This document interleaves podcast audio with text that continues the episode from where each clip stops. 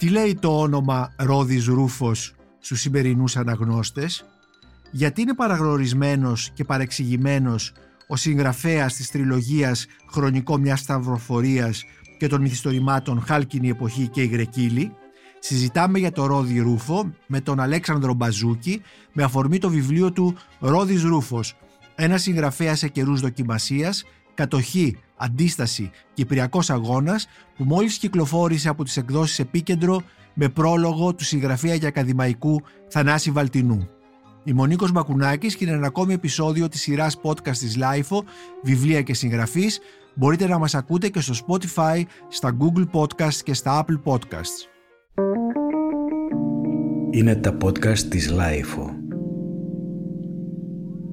Αγαπητέ κύριε Αλέξανδρε Μπαζούκη, σας καλωσορίζω σε αυτή την τηλεφωνική συνομιλία με τα podcast της LIFO Βιβλία και Συγγραφής για να μιλήσουμε για το βιβλίο σας Ρόδης Ρούφος, ένα συγγραφέας σε καιρούς δοκιμασίας. Εγώ θα πρόσθετα και ένα συγγραφέας παρεξηγημένος και παραγνωρισμένος. Αλήθεια, ποιος ήταν ο Ρόδης Ρούφος; Να καλησπερίσω κι εγώ, ε, να ευχαριστήσω και τη LiFO και τον ε, κύριο Μπακουνάκη για αυτή την τιμητική πρόσκληση να μιλήσουμε για το ε, βιβλίο αυτό και για έναν συγγραφέα που όπως πολύ σωστά είπατε είναι ένας συγγραφέας και παρεξηγημένος και αυτό οφείλεται το πιθανότερο στο γεγονός ότι είχε την ατυχία, ας το πούμε έτσι, να γράψει ένα μυθιστόρημα, το πρώτο του μυθιστόρημα, το μέρος ε, μιας τριλογίας «Η ρίζα του μύθου», το πρώτο μέρος, που ουσιαστικά θεωρήθηκε ότι ήταν ο απόλογος της ε, εθνικόφρονης ας πούμε πλευράς στο ζήτημα της αντίδρασης στην εαμική πρωτοκαθεδρία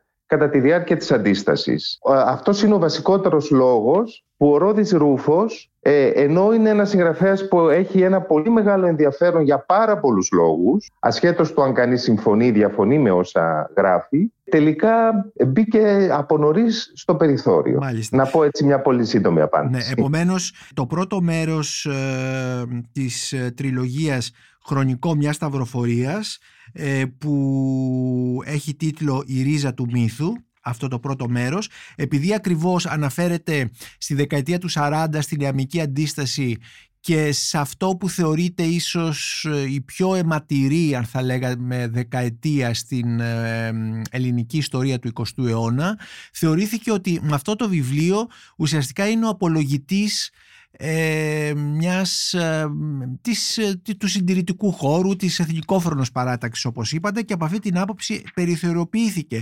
Ναι, αλλά γιατί περιθωριοποιήθηκε από τη στιγμή που από το, στο, στο τέλος του εμφυλίου νικητής ή νικήτρια βγήκε αυτή η εθνικόφρονος παράταξη, η εθνικόφρονο παράταξη; Δηλαδή ποιος τον περιθωριοποίησε; Ναι, αυτό είναι μια πάρα πολύ καλή ερώτηση και σας ευχαριστώ για την ερώτηση αυτή. Στο πρώτο κεφάλαιο του βιβλίου μου, όπου ε, αναφέρομαι σε αυτό το σάλο που προκάλεσε η ρίζα του μύθου, ίσως οι σημερινοί αναγνώστες, οι σημερινοί φιλόλογοι και νεοελληνιστές δεν έχουν υπόψη τους το ότι είναι εξαιρετικά σπάνιο για ένα βιβλίο ειδικά εκείνη την εποχή, να γνωρίσει τέτοια κριτική υποδοχή, δηλαδή να γράψουν σχεδόν οι πάντες, ε, να έχουμε επίστολες αναγνωστών στις εφημερίδες, αναγνωστών απλών, όχι ας πούμε λογίων.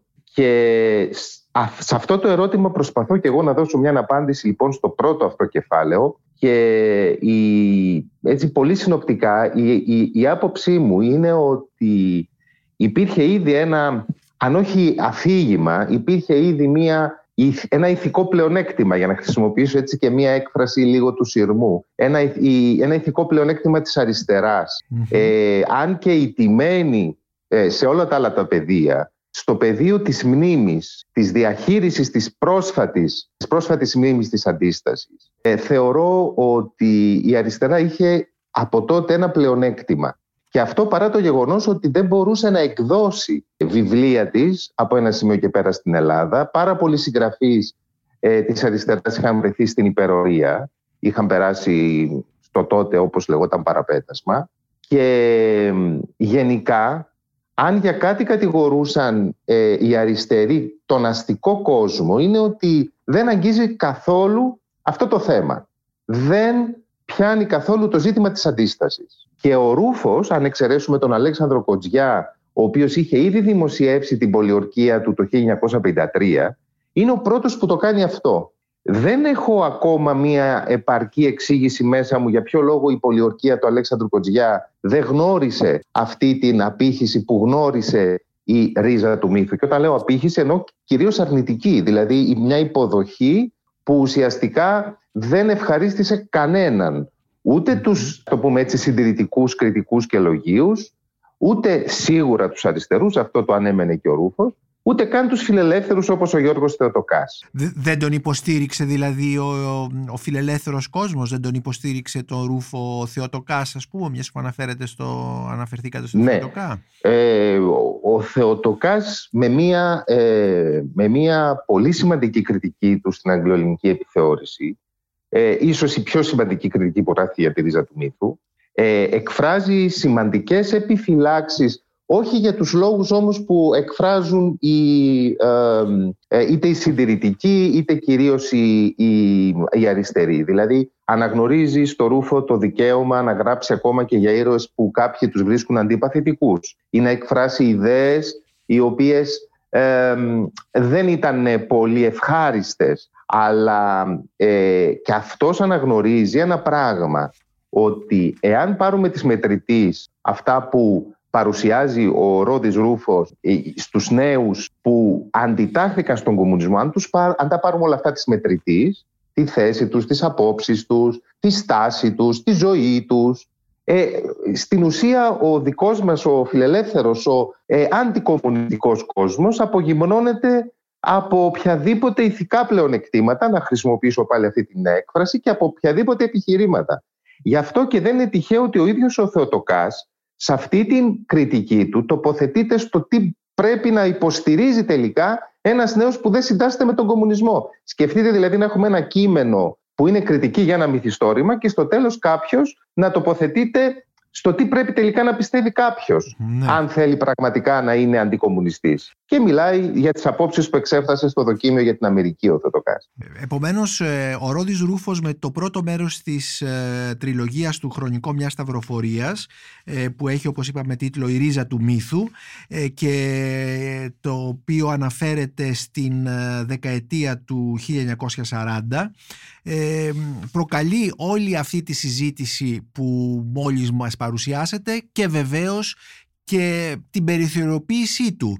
Ε, Παρ' όλα αυτά ο, ο Ρόδης Ρούφος είναι ένας ε, σημαντικός συγγραφέας γιατί ε, δεν είναι μόνο το χρονικό μιας σταυροφορίας που έχει γράψει, έχει ακόμη δύο μυθιστορήματα, το μυθιστόρημα «Η Χάλκινη Εποχή», ε, το μυθιστόρημα «Η Γρεκύλη», ε, έχει επίσης ε, ένα θεατρικό έργο, έχει ένα τόμο δοκιμίων που κυκλοφόρησε μέσα στη δικτατορία, οι μεταμορφώσεις του Αλάριχου και έχει βεβαίως και ένα, ένα βιβλίο, ένα δοκίμιο πολιτικής επικαιρότητας πάλι για την δικτατορία που ήταν ήταν γραμμένο στα γαλλικά και μετά μεταφράστηκε στα, και στα αγγλικά το Vérité sur la Grèce, το, η αλήθεια για την Ελλάδα που μεταφράστηκε ε, από τον Richard Klogg, τον Βρετανό ιστορικό ε, και στα αγγλικά και κυκλοφόρησε και αυτό μέσα στην δικτατορία. Αυτά είναι όλα στοιχεία ε, βιβλιογραφικά τα οποία τα βλέπω στο, στο βιβλίο σας. αξίζει λοιπόν αυτός ο συγγραφέας να ανακαλυφθεί σήμερα από τους νεότερους; Και το έργο αυτό; Πρωτού απαντήσω στο ερώτημα που θέτεται αν όντως ε, αξίζει, που εγώ πιστεύω ότι αξίζει και αυτό ανεξάρτητα από την ε, ε, δικιά μου εμπλοκή ας πούμε στην έρευνα γύρω από το έργο του θα ήθελα να συμπληρώσω κάτι σχετικά με την ατυχία που είχε ο Ρούφος και ίσως αυτό δίνει και μια απάντηση στο γιατί τελικά δεν τον γνωρίζουμε ή γιατί έχει παραγνωριστεί. Πρώτον, πεθαίνει πάρα πολύ νωρίς. Πεθαίνει το 1972 σε ηλικία 48 ετών. Είχε γεννηθεί ε, δηλαδή το 1924. Μάλιστα. Ε, πεθαίνει μέσα στη δικτατορία, έχοντας ε, ουσιαστικά να αντιμετωπίσει εκ, εκτός ενός σοβαρού προβλήματος υγείας προφανώς ε, και το ότι μέχρι το 1970 δεν μπορούσε να κυκλοφορήσει, ήταν βέβαια, δεν μπορούσε γιατί το, αυτό, αυτό επέλεξε να κάνει φυσικά, όπως και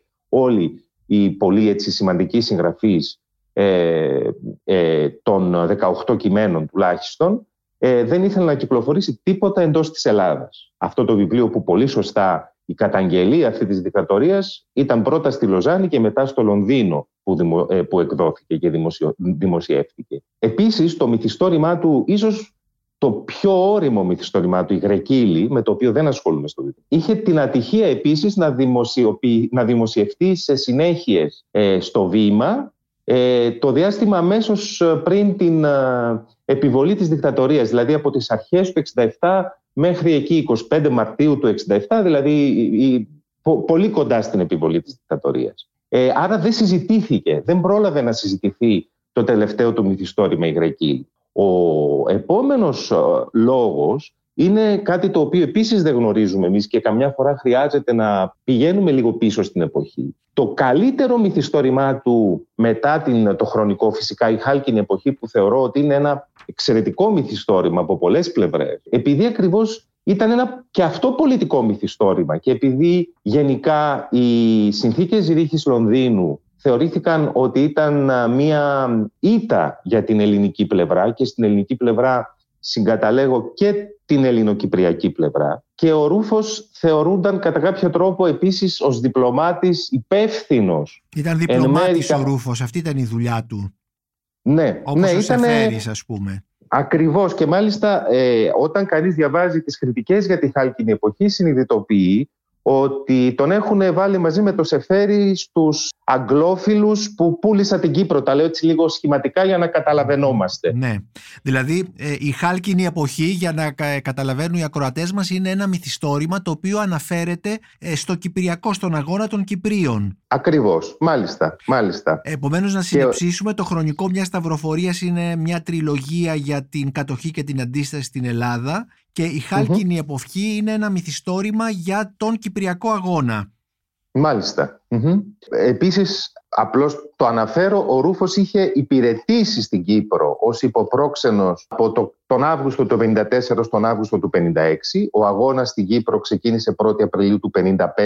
Έχει άμεση εμπλοκή ο, ε, ο Ρούφος. Είναι επίσης τα χρόνια που ο Σεφέρης κάνει τα γνωστά ταξίδια του και θα εκδώσει και αυτό στη συλλογή του το Κύπρο νου μεθέσπισεν που αργότερα θα γίνει μερολόγιο καταστρώματος Γάμα. Και έτσι ο Ρούφος θεωρήθηκε ότι κατά κάποιο τρόπο συνεχίζει στην ίδια γραμμή, δηλαδή είναι ο απολογητής του αστικού, ε, ας το πούμε ξανά εθνικόφρονος χώρου, όχι μόνο για το τι συνέβη ε, στην, στον εμφύλιο, ιδιαίτερα στον κατοχικό εμφύλιο, αλλά και το πώς διαχειρίστηκε αυτή η πλευρά το Κυπριακό. Και έτσι ήρθε όλο το πράγμα και έδεσε και ο Ρούφος μπήκε κατά κάποιο τρόπο σε ένα ράφι. Ναι. Αν θέλει κανείς να διαβάσει δεξιούς συγγραφείς, ελάχιστους συγγραφείς που υπάρχουν στη δεξιά, ας διαβάσει το Ρούφο, αλλά ποιος ασχολείται με αυτούς. Αυτό λοιπόν είναι το ένα.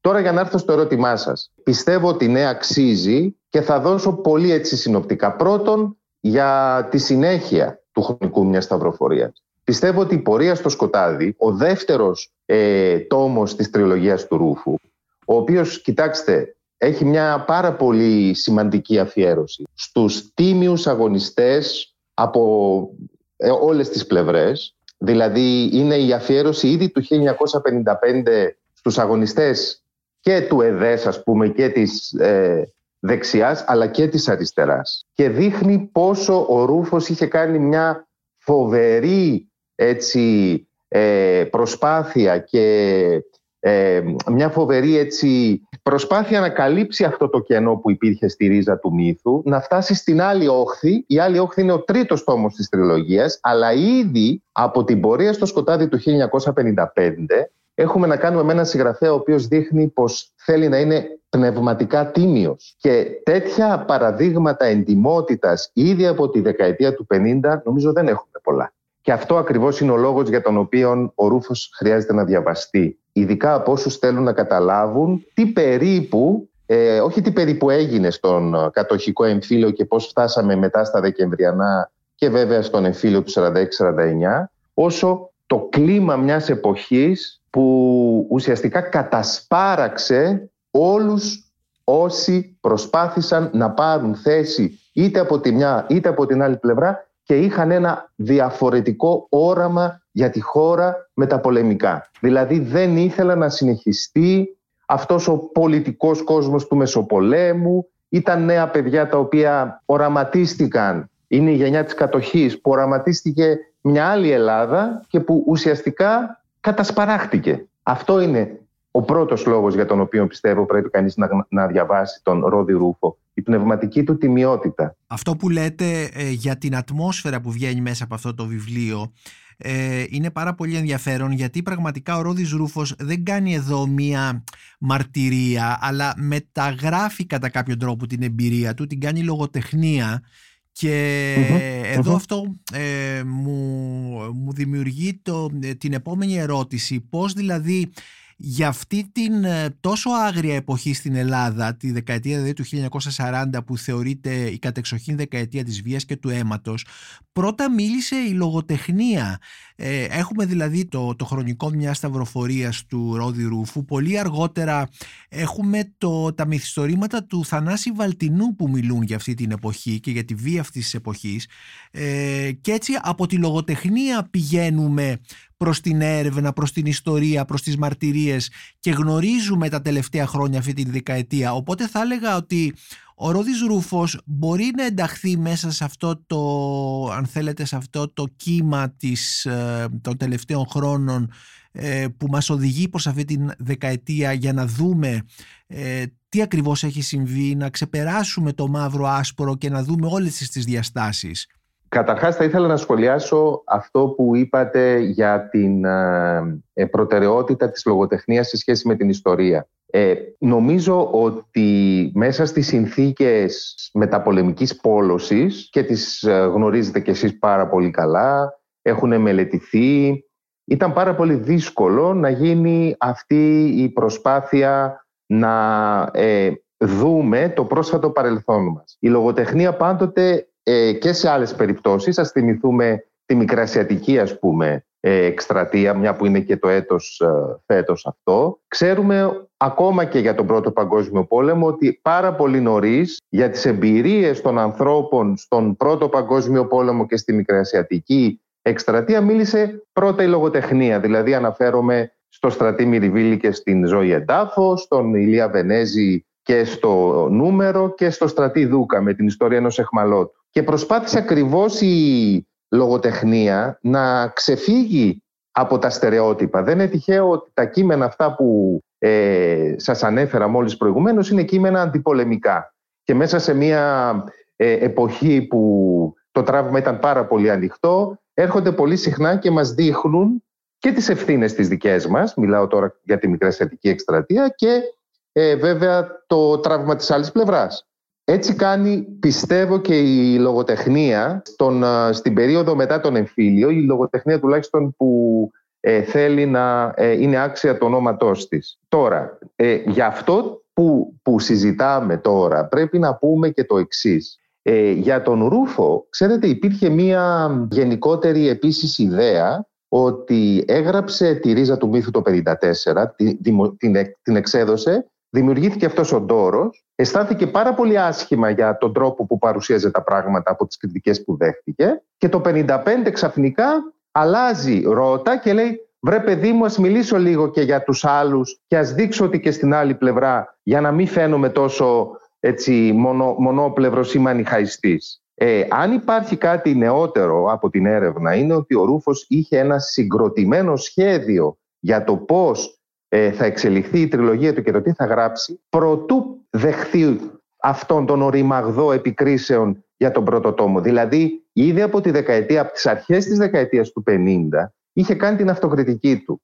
και είχε αρχίσει να ε, σκέφτεται πώς θα στήσει αυτό το μυθιστόρημα με στόχο ακριβώς να δείξει την πορεία του. Ήταν μια πορεία προς την προσέγγιση που πρέπει κάποια στιγμή να γίνει, να γίνει ευρύτερη, να είναι κάτι το οποίο πραγματικά θα βάλει γρήγορα την Ελλάδα σε μια άλλη τροχιά. Γι' αυτό και ήταν πιο κοντά, αν θέλετε, ιδεολογικά, αλλά εντάξει, κομματικά όχι γιατί ήταν διπλωμάτης, αλλά ιδεολογικά ήταν στο χώρο, στο χώρο του πλαστήρα της Ένωσης, της Ένωσης Κέντρου, αυτό το προοδευτικό κόμμα, ΕΠΕΚ λεγότανε, Εθνική Προοδευτική Ένωση Κέντρο, ο οποίος μιλούσε για λύθη του παρελθόντος, τέλος πάντων μιλούσε για εθνική συμφιλίωση, ήδη από το 50-52. Και αυτό δεν το λέω έτσι τυχαία, όταν μέσα στην ε, δικτατορία ε, θα αρθεί κάπως η λογοκρισία και λέω κάπως γιατί ξέρετε μετά εφαρμόστηκε η προληπτική λογοκρισία που οδηγούσε σε ένα καθεστώς ε, ξέρω εγώ, αυτολογοκρισίας. Λοιπόν, ο Ρούφος θα γράψει μια κριτική για το βιβλίο του Πεπονή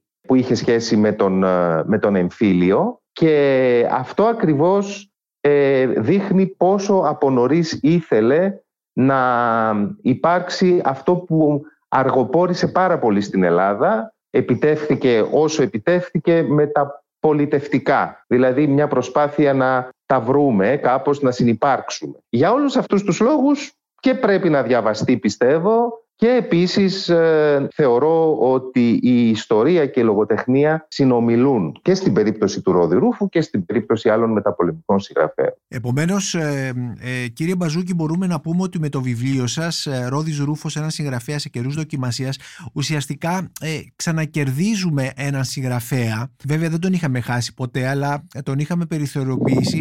Ξανακερδίζουμε έναν συγγραφέα και τον βλέπουμε μέσα από την έρευνα που έχετε κάνει, ε, την πάρα πολύ μεγάλη έρευνα, ανακαλύπτεται και αναδεικνύεται ε, όλα αυτά τα στοιχεία, το πρόγραμμά του, το λογοτεχνικό κτλ.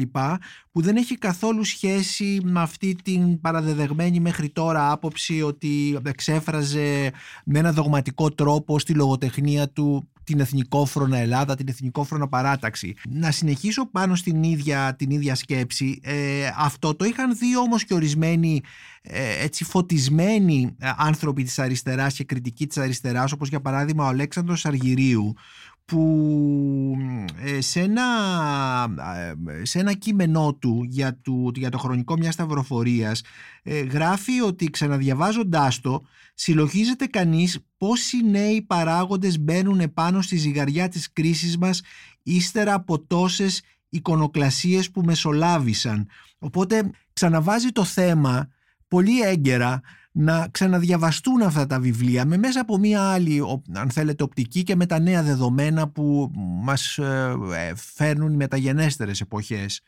Πάρα πολύ σωστά. Καταρχάς, ε, να πω ότι αν όντως, αν συνεισφέρει κάπως το βιβλίο στο να ξανακερδιθεί κάπως, δηλαδή δεν είχε χαθεί ποτέ, αλλά να ξαναγνωρίσει το ευρύτερο κοινό ε, έναν συγγραφέα, αυτό θα είναι για μένα πολύ μεγάλη ε, χαρά, αν όντως συνεισφέρει κάτι τέτοιο. Τώρα, ναι, πρέπει να πούμε εδώ ότι έναυσμα για αυτήν την έρευνα, επειδή ξέρετε όλοι μας από κάπου ξεκινάμε.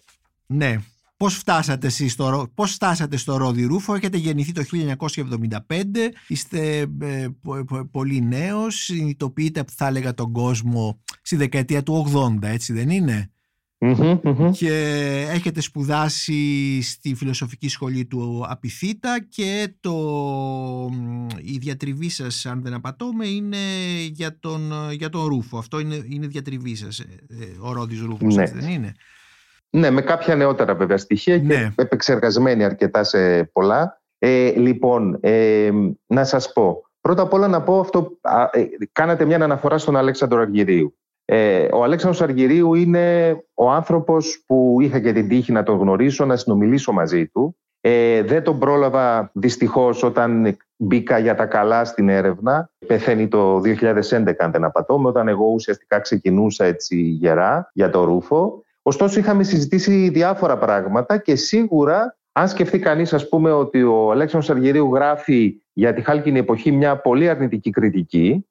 μέσα στο κλίμα αυτό της πόλωσης και μετά αναθεωρεί και κυρίως το ότι, ε, ξέρετε, ο Ρόδης Ρούφος έκανε μια αναθεώρηση της τριλογίας ε, και την ε, ε, οριστική της μορφή τη δίνει μέσα στη δικτατορία.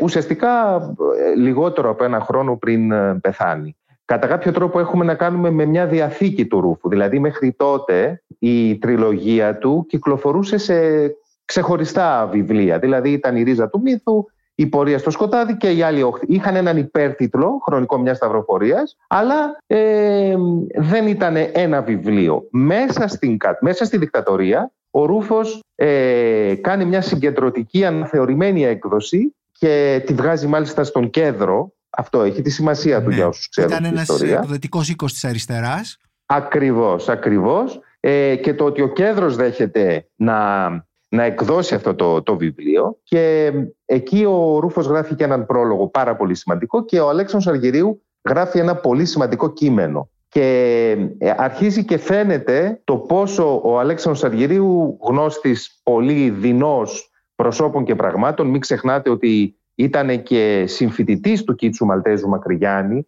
Ο Κίτσος Μαλτέζος Μακρυγιάννης ήταν ο μέντορας και το πρόσωπο που ενέπνευσε το Ρόδι Ρούφο και έγραψε και την τριλογία ουσιαστικά τουλάχιστον το πρώτο μέρος έχει ως πρωταγωνιστή τον Κίτσο Μαλτέζο Μακρυγιάννη. Ο οποίος Κίτσος Μαλτέζος, για τους ακροατές, να πούμε ότι δολοφονήθηκε από τους συντρόφους του. Από την όπλα, ναι. Από την, από όπλα. την όπλα. Τους πρώην συντρόφους του, γιατί αυτός, ε, ε, ο Κίτσος Μαλτέζος είχε ξεκινήσει από τη μεταξική νεολαία, είχε περάσει στην Όκνε, είχε μάλιστα ηγετικό ρόλο εκεί, λεγόταν Κόκκινος Τσάρος. Και μετά περνάει στην, ε, ε στην μία αμική αντίσταση και μπλέκει μαζί με τον ε, Ρόδη, τον Μπούλη, τον Φραγκόπουλο ε, και πολλούς άλλους στην, ε, ε, στον ΕΣΑΣ, ε, τον Εθνικό Σύνδεσμο Νοτάτων Σχολών, στη ΡΑΝ και σε άλλες μη αμικές αντιστασιακές οργανώσεις. Αλλά για να επανέλθω σε αυτό που με ρωτήσατε, νομίζω ότι το πρώτο ε, έναυσμα ήταν οι αφηγήσεις του παππού μου, ο οποίος ήταν, ε, ήταν ήρωας του ελληνοαλβανικού μετώπου, εννοώ με χαρτιά και τα λοιπά, είχε πολεμήσει δηλαδή και μετά είχε περάσει στα, σε ε, ένα στρατόπεδο καταναγκαστικής εργασίας κατά τη διάρκεια της κατοχής και μετά μου μιλούσε από νωρίς για τη δεκαετία του 40.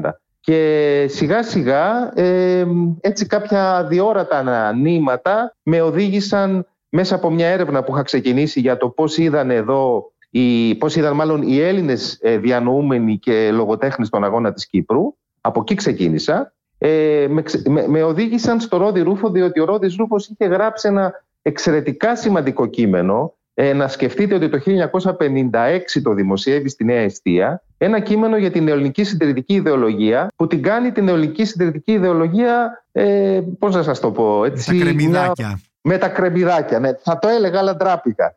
λοιπόν, και ε, εκείνη τη στιγμή, και τελειώνω εδώ την αφήγηση να μην σας κουράσω, είπα, μα τι γίνεται. Γιατί βεβαίως έψαξα. Έψαξα και είδα. Και λέω, μα πώς είναι δυνατόν να θεωρείται ο Ρόδης Ρούφος ε, συντηρητικός συγγραφέας και μάλιστα ο πιο επιφανής εκπρόσωπος και απ' την άλλη το 1956 να δημοσιεύει ένα ε, δοκίμιο που ουσιαστικά αυτό το τρίπτυχο πατρίδα, θρησκεία, οικογένεια κυριολεκτικά το αποδομεί. Ε, ο καθηγητής ο Νίκος Αλιβιζάτος που προλογίζει την επανέκδοση των μεταμορφώσεων του Αλάριχου ουσιαστικά λέει ότι πρόκειται για μια από τις πιο τολμηρές προσεγγίσεις αποδομητικού τύπου φυσικά στην συντηρητική ιδεολογία. Και ξεκινώντας από αυτή τη σύγκρουση, ανάμεσα δηλαδή στο τι νομίζουμε εμείς ότι είναι ο Ρούφος ναι. και στο τι έγραψε ο άνθρωπος αυτός ήδη από το 1956, ξεκίνησα το, το ταξίδι. Μάλιστα. Ε, πάντως είναι πολύ ενδιαφέρον αυτό που λέτε γιατί η περίπτωση Ρούφου δείχνει ακριβώς ε, με, ποιες, με ποιους όρους ε, γίνεται η αντιπαράθεση στην Ελλάδα στο χώρο των ιδεών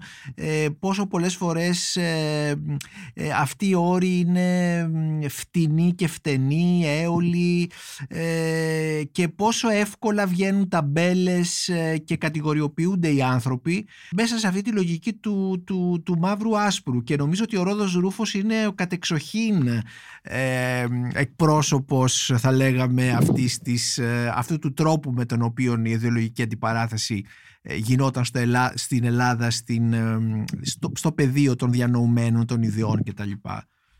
Επειδή αναφερθήκατε στο Θανάση Βαλτινό και σίγουρα έχετε υπόψη σας ε, και εσείς και ενδεχομένως κάποιοι από τους ακροατές μας τουλάχιστον ε, όλο το σάλο που προκλήθηκε και στην περίπτωση της, ε, μετά την έκδοση της Ορθοκοστάς του, ναι, ναι. ναι, του Θανάση Βαλτινού ε, είναι ακριβώς έτσι όπως το λέτε και ίσως δεν είναι τυχαία και η επιλογή και εντάξει πρέπει να ευχαριστήσω εδώ τον ακαδημαϊκό τον Θανάση Βαλτινό για αυτή την πολύ μεγάλη τιμή. Δεν είναι τυχαία το ότι προλογίζει το βιβλίο αυτό και ε, ε, να πούμε εδώ ότι ο ίδιος ο Θανάσης Βαλτινός ε, μου αφηγήθηκε και τα έχει πει και σε εκπομπές αυτά και τα έχει γράψει κιόλας, ότι μέσα στη δικτατορία ήταν ο Ρόδης Ρούφος με το στρατή Τσίρκα αυτοί οι οποίοι ουσιαστικά έκαναν την ομάδα των 18 κειμένων με αυτή την έκδοση που είναι εμβληματική για ε, την αντίσταση, την πνευματική των γερών της δικτατορίας.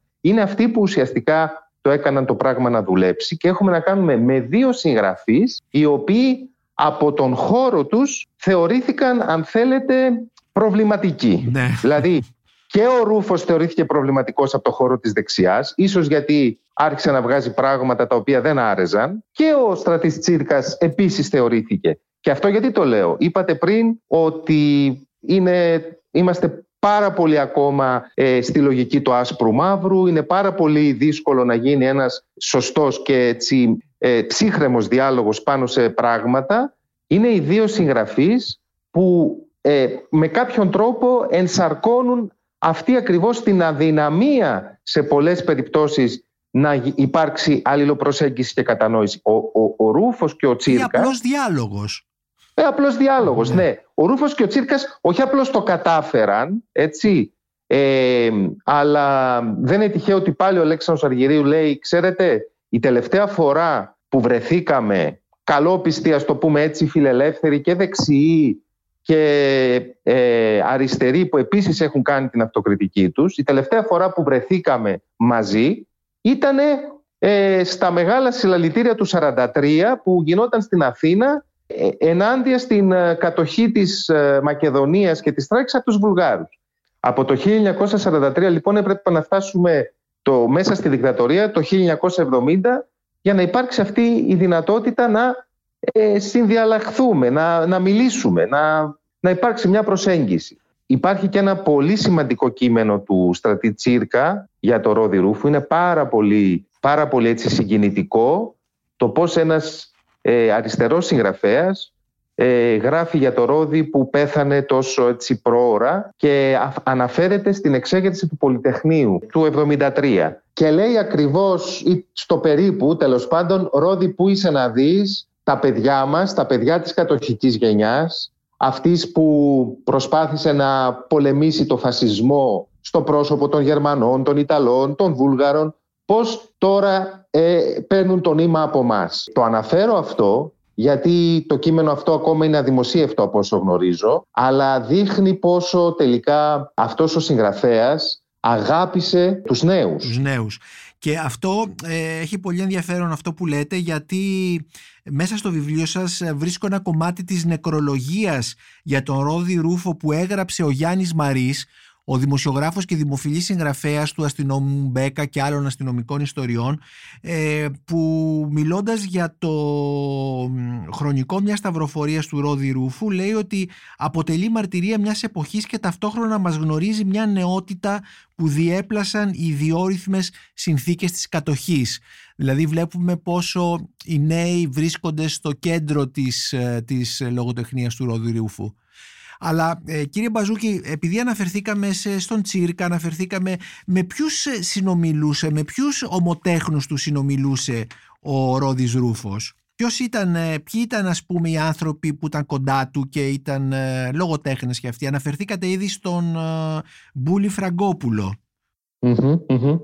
Σίγουρα ο Θεόφιλος ή Μπούλης όπως τον έλεγαν, ε, Φραγκόπουλος ήταν ο πιο ακριβώς φίλος του Ρόδη Ρούφου η αλληλογραφία τους, η οποία ευτυχώς πια κατά ένα μεγάλο ποσοστό αυτή που διασώθηκε τέλος πάντων έχει δημοσιευθεί στο περιοδικό της Νέας Εστίας με την επιμέλεια της ε, κυρίας Εύης Κώστα. Δείχνει λοιπόν μια ε, φιλία πρώτα απ' όλα αλλά και μια πνευματική συνομιλία και ο Φραγκόπουλος και ο Ρούφος εκτός από τους δεσμούς τους γιατί και οι δύο βρέθηκαν πάνω στο βουνό με τον Ιερό Λόχο αλλά και στην αντίσταση στην Αθήνα. Πέρα από αυτά συνομιλούν διαρκώς για τα διαβάσματά τους. Ε, ειδικά ο, ο Ρούφος ήταν πολύγλωσσος και κοσμοπολίτης συγγραφέας. Ε, διάβαζε απευθείας στα γερμανικά, στα γαλλικά, στα αγγλικά. Δεν είναι τυχαίο ότι η Χάλκιν εποχή γράφτηκε πρώτα στα αγγλικά ε, λοιπόν, αλλά αν θέλουμε τους, από τους Έλληνες, νομίζω ότι συνομιλούσε με τον Γιώργο Θεοτοκά. Έχουμε επίσης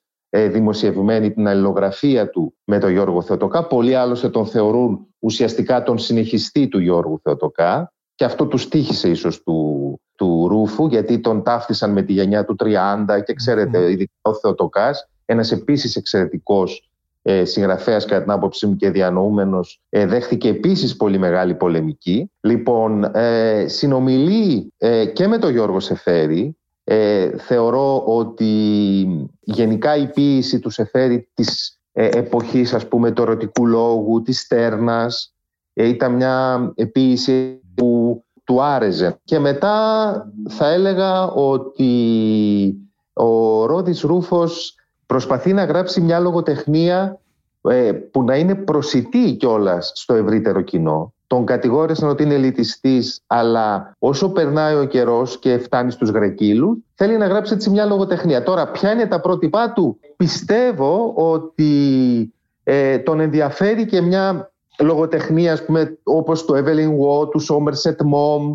Υπάρχει λοιπόν ένα ευρύτερο πλαίσιο συγγραφέων Ελλήνων και ξένων με τους οποίους ε, ο Ρόδης ε, συνομιλεί. Ε, ε, αναφερθήκατε στον Evelyn Waugh και στο Somerset Maugham, επομένως ε, αγγλικά πρότυπα κατά κάποιο τρόπο. Εντάξει, αγγλόφωνη ε, λογοτεχνία. Αγγλόφωνη με ποια έννοια; Ότι ο, ο Ρούφος διαβάζει, αν κοιτάξουμε την αλληλογραφία του ή αν κοιτάξουμε τη βιβλιοθήκη του ή αν δούμε ε, διαβάζει πολύ και όπως σας είπα διαβάζει απευθείας. Αλλά νομίζω ότι έλκεται και από μια λογοτεχνία η οποία πρέπει και να διασκεδάζει τον αναγνώστη. Αυτό θέλω να πω. Δεν θέλει μια λογοτεχνία, δεν το φαντάζομαι ας πούμε να γράφει νουβό ρομάν το ρούφο. Καταλάβατε; Ναι. δηλαδή πειραματικά δηλαδή, πράγματα. Ναι, θα ήθελε μια... Δηλαδή η Γρεκύλη και η Χάλκινη εποχή. Η Χάλκινη εποχή έχει πάρα πολλά στοιχεία αστυνομικού μυθιστορήματος. Γιατί ναι. τον ενδιέφεραν αυτά τα πράγματα. Τον ενδιέφερε μια λογοτεχνία που να αναγκάζει τον αναγνώστη να πει και τι θα γίνει παρακάτω. Α διαβάσω και λίγο παρακάτω. Ε, Επομένως, ε, όντως, το κλασικό, η κλασική πλοκή και το ποιος το έκανε, ας πούμε. Ακριβώς, το Χουντάνιτ, ναι. ναι, ναι στην αστυνομική λογοτεχνία. Στο βιβλίο σας, Ρόδης Ρούφος, ένας συγγραφέας σε καιρούς δοκιμασίας, ασχολείστε, όπως είπατε, με τα δύο πρώτα του μυθιστορήματα, δηλαδή την τριλογία ε, το χρονικό μιας σταυροφορίας και την χάλκινη εποχή που είναι η κατοχή αντίσταση και το, το Κυπριακό. Γιατί δεν προχωρήσατε και στους, ε, και στους Γρεκύλους; Ε, δηλαδή γιατί σταματήσατε σε, αυτά τα, σε αυτές τις δύο εποχές ας πούμε θεματικές; Έτσι, και για χάρη λίγο αστείου να πω ότι από τα πρώτα σχόλια που δέχθηκε και ο, ο γιος του ε, Ρούφο, ο Λουκάς Ρούφος, ο, ο οποίος έχει το αρχείο του πατέρα του και είναι αλήθεια ότι μου έδωσε πρόσβαση σε αυτό το αρχείο και έχει πάρα πολλά πράγματα και τον ευχαριστώ γι' αυτό. Ήταν γιατί ο, ο Μπαζούκης δεν ασχολήθηκε και με, τον, με τους Γρεκύλους και δεν προχώρησε και λίγο παρακάτω και ο ίδιος ο, ο κύριος Λουκάς Ρούφος απάντησε «Μα το βιβλίο ήδη έφτασε από ό,τι κατάλαβα τις 480 σελίδες, πόσο κι άλλο να πάει». Ε, πέρα από την πλάκα όμως, από το αν όντως. Ε, νομίζω ότι στους Γρεκύλους, ε, πρώτα απ' όλα είπαμε ότι οι Γρεκύλοι δεν, ε, δεν συζητήθηκαν. Δεν συζητήθηκαν διότι δεν πρόλαβαν. Ε, πρώτο αυτό. Και δεύτερον, στους Γρακύλους έχουμε να κάνουμε με ένα ιστορικό μυθιστόρημα. Ο Ρούφος δηλαδή αφήνει το στυλ του χρονικού, δηλαδή ένα ε, ιδιότυπο κράμα ιστορίας, λογοτεχνίας ε, με βάση πρόσφατα έτσι, ε, γεγονότα. Και, τη δική του εμπειρία. Και τη δική ναι, του και τη δική του εμπειρία και πηγαίνει σε ένα... Επειδή αναφερθήκατε πριν, με ρωτήσατε και για τις συγγένειες, ας το πούμε έτσι, του Ρούφου. Όταν πάει στο Παρίσι το 1963 για να υπηρετήσει ο σύμβουλος στην εκεί ελληνική πρεσβεία, ε, είναι η εποχή επίσης που ε, κυοφορείται η έκδοση του περιοδικού «Εποχές». Ο Ρούφος ε, διαβάζει περισσότερο καβάφι, συμπίπτει επίσης αυτή η εποχή με τη βράβευση του Ζεφέρι με τον Νόμπελ. Τον οδηγούν να εφαρμόσει μια μέθοδο που ε, τη λέμε εμείς οι φιλόλογοι ε, ιστορική μυθική μέθοδο, μέθοδο των αντικειμενικών συστοιχειών, ε, από τον ε, Καβάφη, τον Έλιοτ, την παίρνει μετά βέβαια και ο Γιώργος Εφέρη. Ε, τι κάνει δηλαδή; Θέλει να μιλήσει για το τι σημαίνει μεταπολεμική πραγματικότητα. Ότι υπάρχουν δύο, δύο στρατόπεδα. Ας το πούμε έτσι το ΝΑΤΟ με τους συμμάχους του, ο ελεύθερος σε εισαγωγικά κόσμος και ο κόσμος της Σοβιετικής, ε, μάλλον η Σοβιετική Ένωση με το Ανατολικό Μπλοκ και τι κάνει. Ε, μιλάει για την Αθήνα την εποχή που βρίσκεται βέβαια υπό ρωμαϊκή κατάκτηση, δηλαδή από τους Αμερικανούς της εποχής, αλλά έχει και κάποιες έτσι δυνάμεις που θέλουν να την κάνουν να συμμαχίσει με τον Μηθριδάτη, ουσιαστικά την ανατολη το Ανατολικό μπλοκ.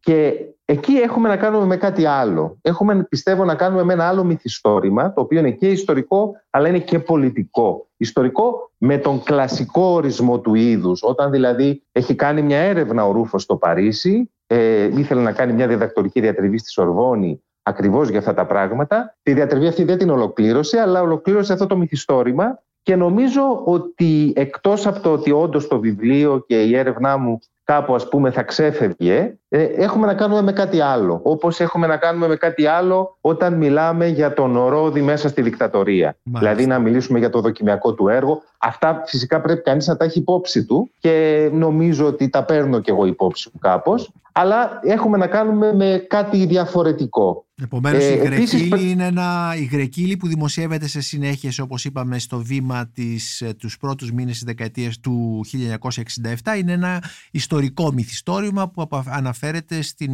ρωμαϊκή εποχή στην Αθήνα φαινομενικά τουλάχιστον, φαινομενικά ναι. τουλάχιστον αλλά με αναφορές που οι αναγνώστες αναγνωρίζουν στην τότε πραγματικότητα των δύο Ακριβώς, ακριβώς, ναι, ναι. Είναι όπως ακριβώς ο Καβάφης ενώ ας πούμε θέλει να μας μιλήσει για την Κλεοπάτρα και τον Αντώνιο ουσιαστικά μας παρουσιάζει γεγονότα ναι. που έχουν και μια διαχρονική σημασία ή έχουν τέλος πάντων μια επικαιρότητα. Ως διπλωμάτης ε, ο Ρόδης Ρούφος κύριε Μπαζούκη που είχε υπηρετήσει εκτός από την ναι. Κύπρο και το Παρίσι μάλιστα. που μόλις μας είπατε. Ξεκίνησε στη Βιέννη ε, το, ε, εκεί μπήκε στο διπλωματικό σώμα το 49 Ξεκίνησε από τη Βιέννη, μετά πήγε στη Λευκοσία. Την, το 56 ε, επιστρέφει στην Αθήνα, στην κεντρική υπηρεσία του Υπουργείου Εξωτερικών. Είναι για ένα διάστημα στο Λονδίνο την εποχή ακριβώς μετά τις συμφωνίες Ζηρίξης Λονδίνου είναι αυτός ο οποίος ε, μαζί με τον Σεφέρη που είναι τότε πρέσβης αλλά και άλλους προσπαθούν να, να εφαρμόσουν το πνεύμα και το γράμμα των συμφωνιών ε, στις, ε, σε όλες τις υπόλοιπες ε, ιδρυτικές συνθήκες που θα οδηγήσουν ε, στη γέννηση της Κυπριακής Δημοκρατίας και μάλιστα τώρα πολύ πρόσφατα, κάτι που δεν το έβαλα στο βιβλίο μου, γιατί βγήκε εκ των υστέρων, έμαθα ότι είναι και ο, ένας από τους διπλωμάτες που βοήθησαν στο να περιοριστεί και η έκταση των αγγλικών βάσεων εδώ στην Κύπρο. Δηλαδή είχε μια, ή ξέραμε ότι είχε μια πολύ ενεργό ανάμειξη και συμμετοχή σε αυτές τις επιτροπές, αλλά δεν ήξερα ότι είχε και αυτό το ρόλο. Πρέπει να το πούμε και αυτό. Και μετά επιστρέφει μετά τον Σεπτέμβριο στην, στην Αθήνα από το Λονδίνο και πηγαίνει μετά στο Παρίσι αλλά αυτό που ίσως πρέπει να, να πούμε είναι ότι είναι από τους διπλωμάτες που από την πρώτη μέρα, από την πρώτη μέρα που ε, επιβλήθηκε η δικτατορία των συνταγματαρχών αρνήθηκε να μεταβεί στο Υπουργείο στη θέση του και ουσιαστικά προκάλεσε την ε, ε απόλυσή του από τη δικτατορία λόγω αυτογνωμόνου απουσίας εκ της υπηρεσίας του, όπως του είπανε. Κυρία Αλέξανδρε Μπαζούκη, σας ευχαριστώ πάρα πολύ για αυτή τη συζήτηση για το βιβλίο σας Ρόδης Ρούφος, ένα συγγραφέα σε καιρούς δοκιμασίας που μας δίνει την ευκαιρία να ξαναμιλήσουμε για αυτόν τον παραγνωρισμένο σημαντικό συγγραφέα που πιστεύω με το βιβλίο σας ε, να δοθεί ευκαιρία στο ευρύτερο κοινό να τον γνωρίσουν και να τον ξανακερδίσουμε όπως είπα. Και εγώ σας ευχαριστώ πάρα πάρα πολύ για αυτή την ευκαιρία.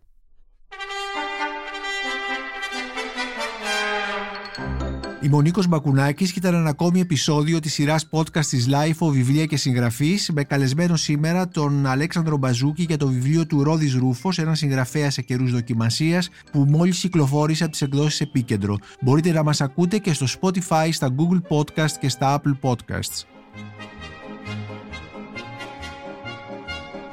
Ηχοληψία, επεξεργασία και επιμέλεια, Φαίδωνας Χτενάς και Μερόπη Κοκκίνη.